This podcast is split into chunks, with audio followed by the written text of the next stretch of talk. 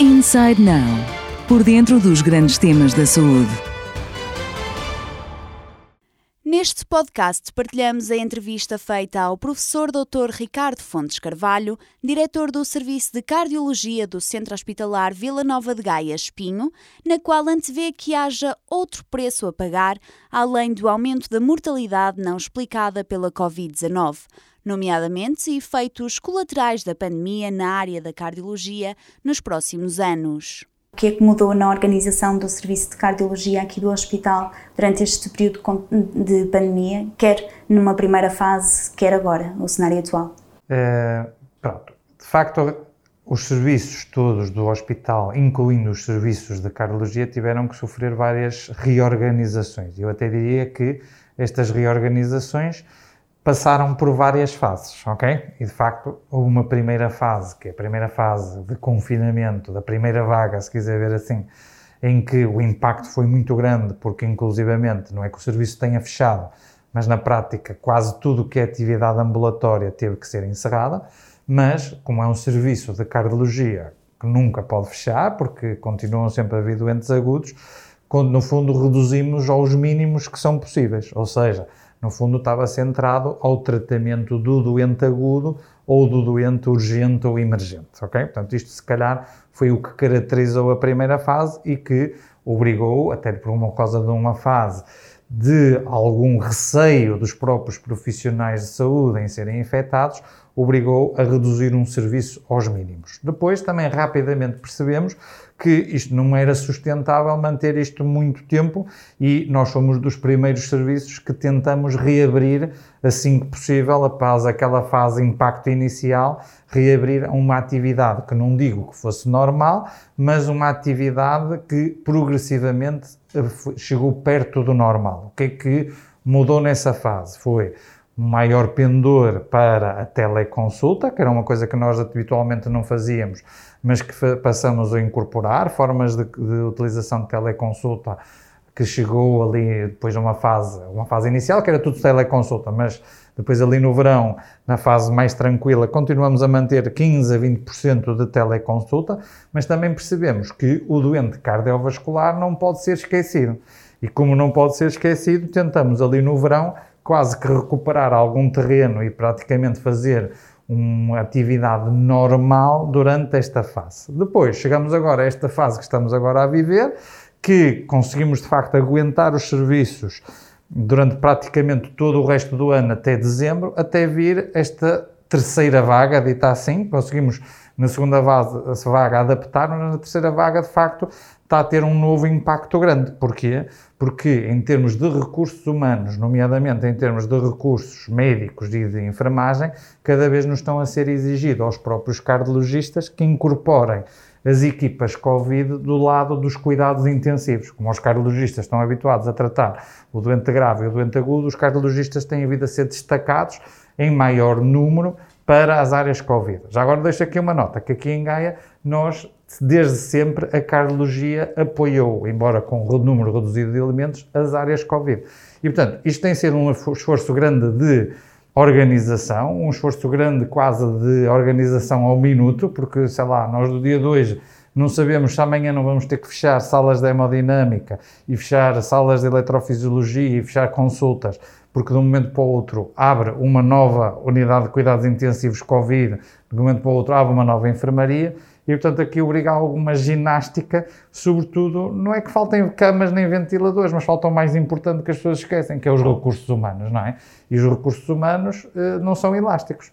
Para terminar, acho que também é uma nota importante, que é os próprios recursos humanos começam a ficar desgastados, não é? Porque assim, enquanto que naquela primeira fase as pessoas, mesmo com algum receio, estavam muito motivadas e com muita vontade de ajudar, e se fosse preciso, eu também vou para a primeira linha, para, como se dizia na altura, as trincheiras quase.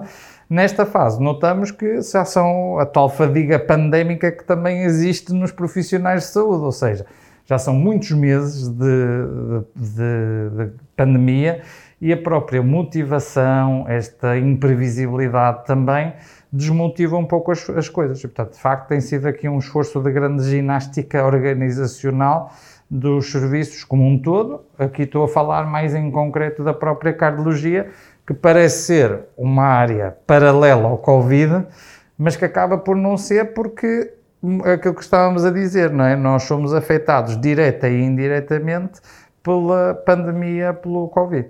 E essa oscilação que, que, menciona de reduzir aos mínimos o período de recuperação uhum. e agora novamente este cenário, uh, que repercussões é que teve uh, a nível de consultas e uh, de intervenções cirúrgicas? Ok, isso é uma boa análise. Assim, no, é aquilo, mais uma vez, é um pouco estas três fases, não é? Esta primeira fase, houve uma redução ao mínimo, não é? Então, paramos, quase tudo que era atividade programada foi reduzida, ok? Eu diria que houve um preço a pagar, ok? Porque quer na redução da própria atividade do hospital, quer pelo medo que as pessoas tinham de vir ao hospital na primeira fase, houve aqui pessoas que ficaram para trás, ok? E isto acho que é indesmentível. Estamos a falar de um aumento do número de mortes. Esta a explicação aquilo que nós temos visto ao longo do último trimestre de 2020 e agora no início já de 2021, o aumento tão grande de mortalidade só em parte é explicado pelas mortes diretas Covid, ok? Eu acho que há vários sinais a mostrar que nas várias fases temos tido um impacto grande da mortalidade não Covid. E na mortalidade não Covid, Há uma parte que serão, por exemplo, as neoplasias, mas que só iremos começar a ver mais daqui a uns meses ou até daqui a uns anos, mas na área cardiovascular é algo que é imediato. E isto não é segredo para ninguém, e nós vemos isso todos os dias nos nossos serviços de urgência, temos visto é que os doentes que antes vinham numa fase precoce do início dos sintomas e que conseguíamos tratar e praticamente não ficavam com sequelas, nós hoje em dia vemos doentes que se calhar víamos só há 20 anos atrás, que são aqueles doentes que ficaram em casa 24 horas, 48 horas com um infarto e que só se apresentam numa fase que já está a doença muito avançada e muitas das vezes não reparável. Fora aqueles doentes que durante este processo tiveram processos de morte súbita. Isto também é algo que se vê também já na estatística, que não vêm ao hospital e depois infelizmente ficam em casa. E portanto, há aqui uma parte que de facto há o chamado custo indireto da pandemia Covid. Não é tão visível, não é? Porque não é isto cabe os telejornais, as 200 mortes, as 300 mortes, mas são a tais consequências indiretas. Portanto, neste, ou assim, ou este reflexo. O que nós tentamos sempre, e percebemos isso rapidamente, é que ver doentes não basta teleconsulta, ok? Nós até conseguimos fazer teleconsulta uma ou duas vezes, conseguir acompanhar o doente. Mas o doente cardiovascular precisa de uma consulta muitas vezes presencial, precisa de ir fazer análises, precisa de ir fazer exames da parte cardiovascular. E, portanto, rapidamente tivemos que perceber que não chega à teleconsulta e que os doentes tiveram que continuaram a vir presencialmente aos exames, às cirurgias, etc. E, portanto, eu diria que desde mais ou menos maio, é? de maio até ao final do ano, nós praticamente conseguimos manter a mesma atividade que tínhamos antes da pandemia, muito à custa do esforço das equipas que tratavam, porque também tiveram que se reinventar, tiveram que se readaptar em termos de, da própria logística, forma de trabalhar, não pode estar tanta gente nas salas de espera, tivemos que mudar horários, é preciso desinfetar os, os espaços. Mas tentamos este esforço adicional de não sermos demasiado acometidos, demasiado afetados durante esta fase. Agora, janeiro de 2021, estamos a entrar agora aqui num novo desafio, que é como há neste momento uma grande imprevisibilidade desta terceira vaga, de ter que mobilizar mais recursos para a área Covid, por exemplo, posso lhe dizer que as próprias cirurgias cardíacas, nós na cardiologia estamos a fazer quase tudo normal, mas a própria cirurgia cardíaca muitas das vezes não consegue operar tantos doentes como operava anteriormente, porque alguns enfermeiros e alguns médicos foram destacados para as áreas Covid. E, portanto, temos vindo, temos vindo a evoluir em diferentes fases, de diferentes formas, em termos do número de procedimentos, do número de cirurgias e do número de consultas. E no que concerne à articulação com os cuidados de saúde primário e de referenciação, neste período foi de alguma forma dificultada? Esse é um aspecto que a mim me preocupa particularmente, ok? Porquê é que me preocupa particularmente? Nós Quando falamos de, dos impactos da Covid na patologia cardiovascular, há sobretudo dois níveis. O doente agudo, é? o doente que tem e que vem ao hospital, e já falamos do impacto que a Covid teve no receio de, sobretudo ali numa primeira fase, mas agora também de vir ao hospital, ok? Porque nós notamos agora, nesta terceira vaga, que as nossas enfermarias estão mais livres, ok? Não é porque os infartos tenham deixado de acontecer, é porque os doentes não estão a vir ao hospital. E, aliás, há estatísticas já a mostrar que a redução do número de infartos que chegaram ao hospital atingiu quase 40%, ok? O que é um bocado assustador, ok? Portanto, isto é a parte aguda. Depois temos a parte mais crónica, não é? O doente de ambulatório. E aí o que é que me preocupa mais? É que, como os próprios centros de saúde estão a ter menor número de consultas, obviamente estão a fazer menos diagnósticos e a identificar menos patologia cardiovascular. Ao identificarem menos patologia cardiovascular, notamos uma diminuição da referenciação às consultas hospitalares destes doentes, digamos assim, de ambulatório. Porquê é que isto me preocupa? Porque isto atrasa os diagnósticos das anginas, atrasa os diagnósticos da ICC cardíaca, atrasa os diagnósticos da hipertensão, da diabetes, de todas as patologias, e isto vai haver um outro preço a pagar já agora, não é só o que estamos a pagar já em 2020 e 2021, o tal aumento da mortalidade não Covid, mas aquilo que é de esperar é que os próximos dois, três anos vão continuar a haver os efeitos, não só colaterais, mas os efeitos a longo prazo da pandemia Covid. E isso vai se ver muito na patologia cardiovascular, não tenho dúvidas disso. Será pago a prestações? Sem dúvida. Pago a prestações e eu diria com um preço alto. E no que concerne à, à adesão à terapêutica, nesta altura, sabe-se eh, já de regra geral que, que é baixa, em, em patologias como a hipertensão, a diabetes, nesta altura uh, foi uh, de alguma forma também prejudicada? Os doentes desleixaram-se neste, a este nível? Então deixa-me colocar essa resposta a três níveis, se calhar, ok? Três níveis porquê?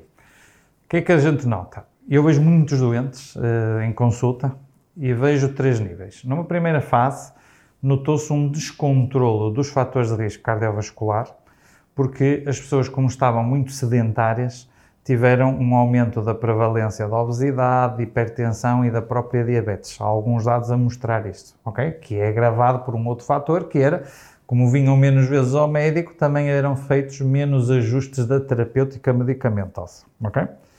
Depois há a questão da adesão, digamos assim, do dia a dia à terapêutica, ok? Eu neste momento diria que não vejo um impacto muito grande da compliance do doente neste momento com a terapêutica. Porquê? Porque apesar de tudo, nesta parte que é a renovação das prescrições médicas, etc., os centros de saúde têm dado resposta neste sentido, ok? Têm-se organizado no sentido das renovações das prescrições isto tem-se visto. Um, Aquilo que me preocupa e começa já a preocupar, porque começo a ver isso nos últimos três meses, quatro meses, é a situação de menor adesão à terapêutica por situações de carência económica, ok? Porque assim, nós temos os efeitos eh, da Covid na saúde e depois começamos a, a ver os primeiros sinais das consequências, mais uma vez indiretas, mas agora na parte económica. E nota-se que há franjas significativas da população, trabalhos temporários, recibos verdes, etc., que, tendo menos trabalho, depois têm menos poder económico e isto afeta a adesão à medicação, ok? E, portanto, eu acho que se começam a ver os primeiros sinais disto, ok?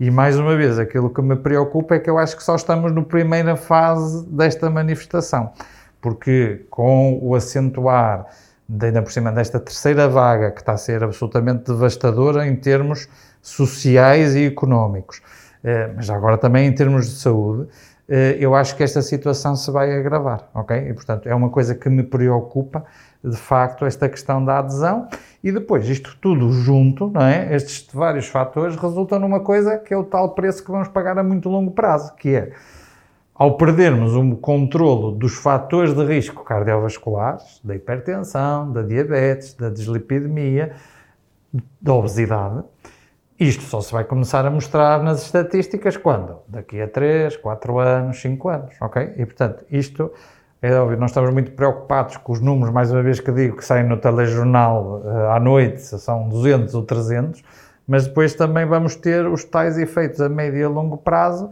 uns mais diretos, outros indiretos, das consequências da saúde económicas da Covid. E na sua visão, tendo em conta todos os aspectos que referiu, esses três eixos, de que forma é que se pode eventualmente aplicar estratégias que possam uh, minimizar uh, essas perspectivas? Ora bem, duas ou três ideias que eu acho que são, uh, que eu também temos que situar a vários níveis, não é? Vamos começar pelo nível dos cuidados de saúde primários, ok? Nos cuidados de saúde primários, eu acho que, ok, estamos a dar uma atenção muito dirigida à questão da Covid, do trace Covid, que despende muito tempo aos médicos e acho que estamos a perder algumas oportunidades para também olhar para o doente não Covid, ok? E, portanto, tudo o que sejam estratégias de aliviar a carga de trabalho burocrático nos centros de saúde, como digo também do próprio trace Covid, eh, aos médicos de família, era importante para não perdermos este controlo dos fatores de risco cardiovasculares, porque estão muito dependentes dos cuidados de saúde primários. Segunda coisa, é uma preocupação que nós temos sempre todos os dias aqui no hospital, é nós, obviamente, temos os doentes a entrar com Covid, mas também não nos podemos esquecer de tratar o doente não Covid e tratá-lo bem. E, portanto, nós temos que ser suficientemente flexíveis, suficientemente inteligentes para não parar toda a atividade eh, não Covid, porque, como digo, este não aparece na estatística do dia 2, mas vai aparecer nas estatísticas daqui a uns meses ou daqui a uns anos. E, portanto, isto a nível da gestão, eu sei que isto é um equilíbrio muito difícil, por isso é que eu às vezes me assusto quando vejo ministros mandaram cancelar toda a atividade dos hospitais, ok?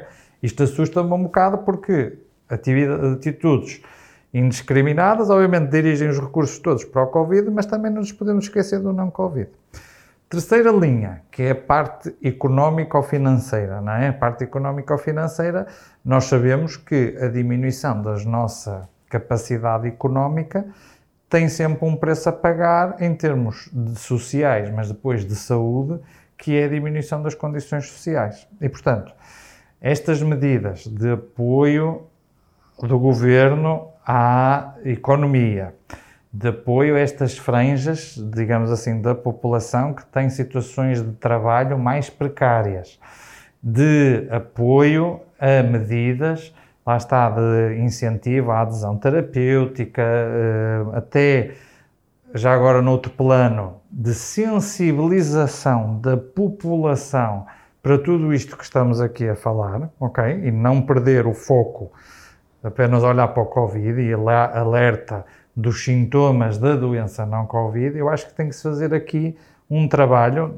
tem que ser um trabalho, se calhar, bem programado, eu até diria que, que isto quase que nós devíamos ter dentro do, do Governo e dentro do Ministério da Saúde, ok, nós temos uma task force que está preocupada com a Covid, mas quase que valia a pena ter já uma micro task force a tentar instituir medidas, medidas que têm que ser interministeriais e através de toda a sociedade, para quê? Para mitigar o impacto que a Covid terá a médio e a longo prazo nos cuidados de saúde.